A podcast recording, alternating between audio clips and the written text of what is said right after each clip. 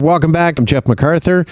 And if you've been debating or thinking about getting an EV, an electric vehicle, and really who hasn't with gas prices lately, Justin Trudeau with a notable announcement in BC. The Prime Minister saying that he wants to make it easier for Canadians to actually get into and drive EVs.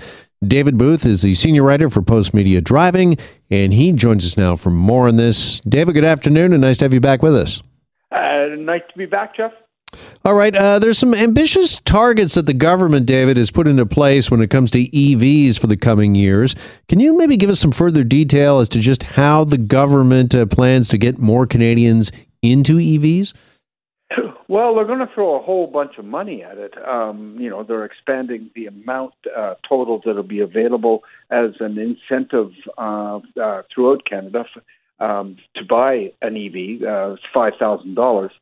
Um, whether that gets them to the 20% that they want by 2026 is really um, difficult for me to imagine because virtually all of the action in EVs right now is in the luxury segments. There are no affordable EVs unless, you know, it, it's affordable if you're in Quebec, where between the government's, uh, the provincial government subsidy and the federal subsidy, you get $12,000 off.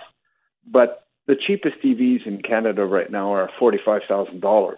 And the real action is on the high end with $140,000 Hummers and 60 and 70 and $80,000 uh, pickup trucks uh, that are coming shortly that will be electrically powered. Mm-hmm. The number of cars that have been announced, you know, at 35 or 30,000 that are battery powered are exactly zero.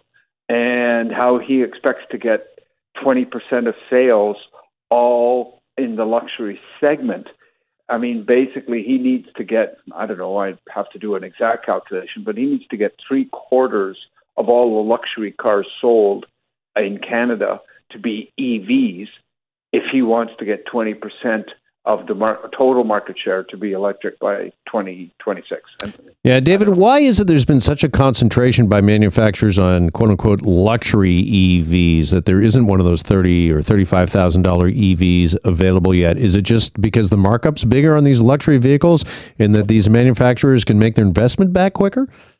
Uh, I think it's the exact opposite. In fact, I don't think they're making very much money on the on the base models at all, and in fact, they're not promoting them. What what the anomaly here is that, that the advertised price on the lowest cost ones are always in the forty four nine hundred ninety nine dollar arena, and and then the um, way the incentive dictates is that you can go up to 60 or 65,000 depending on what trim levels you add. So as long as the base car is under 45 large, you can buy a $55,000 version. And so even though, you know, $45,000 isn't cheap, they sell very, very few of those base model cars. So for instance, a Kia EV6 um, starts at forty four nine ninety five, I think. But the real action is that is in a model that costs sixty two thousand dollars. And the reason for that is batteries are still very expensive. We've been told for the last five years that battery costs will keep diminishing until um, uh, EVs are the same price, uh, you know, price competitive, they said, with gas cars. And that just hasn't happened. Uh, this Russian war has, uh, with Ukraine, has made things much worse. Everything's in short supply. Uh, the fact that we have to get way more nickel and cobalt and magnesium and lithium has basically caused the uh, the cost savings that people predicted to stall out completely. So, if you had my best guess, in the next three years, we'll see maybe one or two very small EVs with short ranges in the 37 to 38,000. But the concept that you can buy a $25,000 EV that's equivalent to a Honda Civic is some distance off.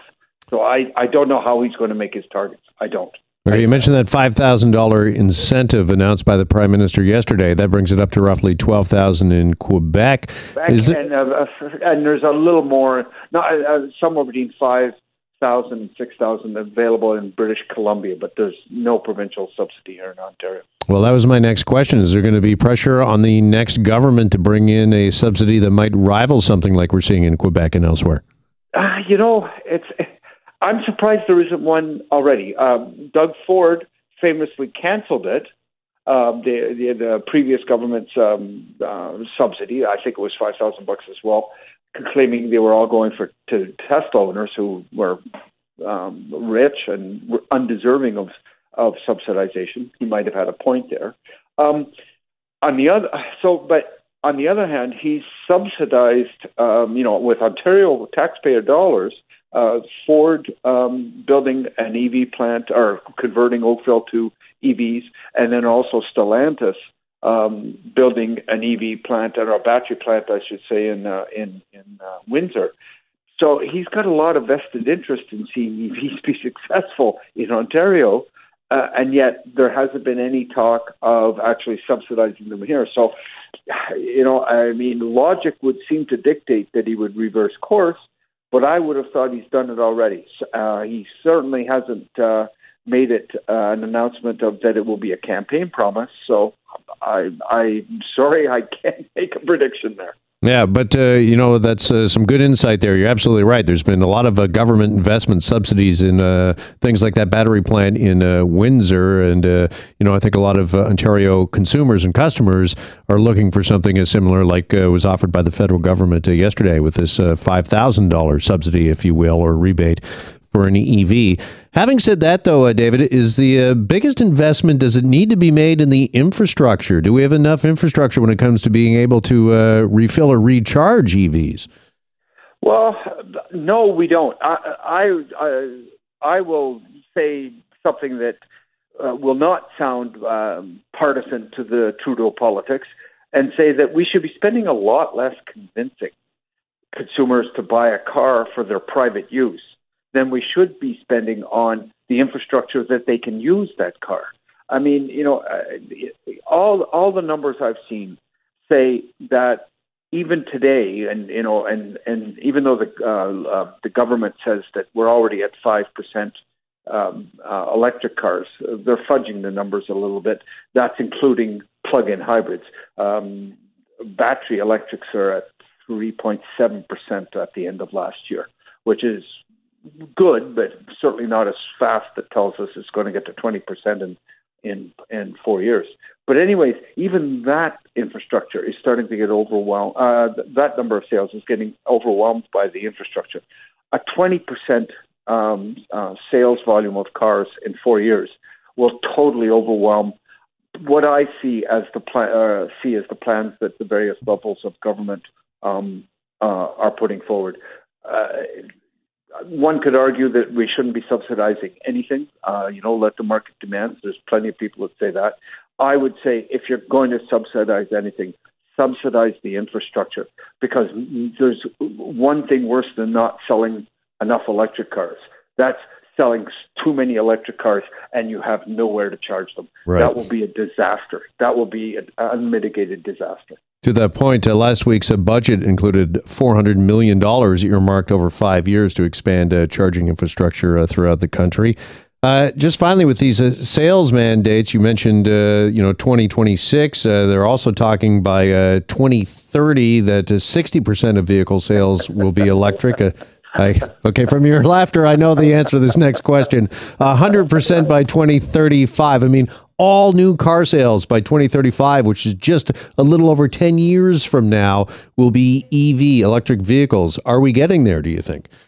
Well, again, uh, remember that the government likes to. Uh, uh, to fudge the numbers. On the one hand, they say we're like over 5% now, but again, that includes plug in hybrids that they won't count in 2035 as 100% EVs. We're actually at, like I said, 3.5, 3.7 um, I'm going to be doing a story so I can actually try to imagine the level of growth that you'll, growth you'll need every year in EV sales that uh, will will uh, will do that. Will get you to that point.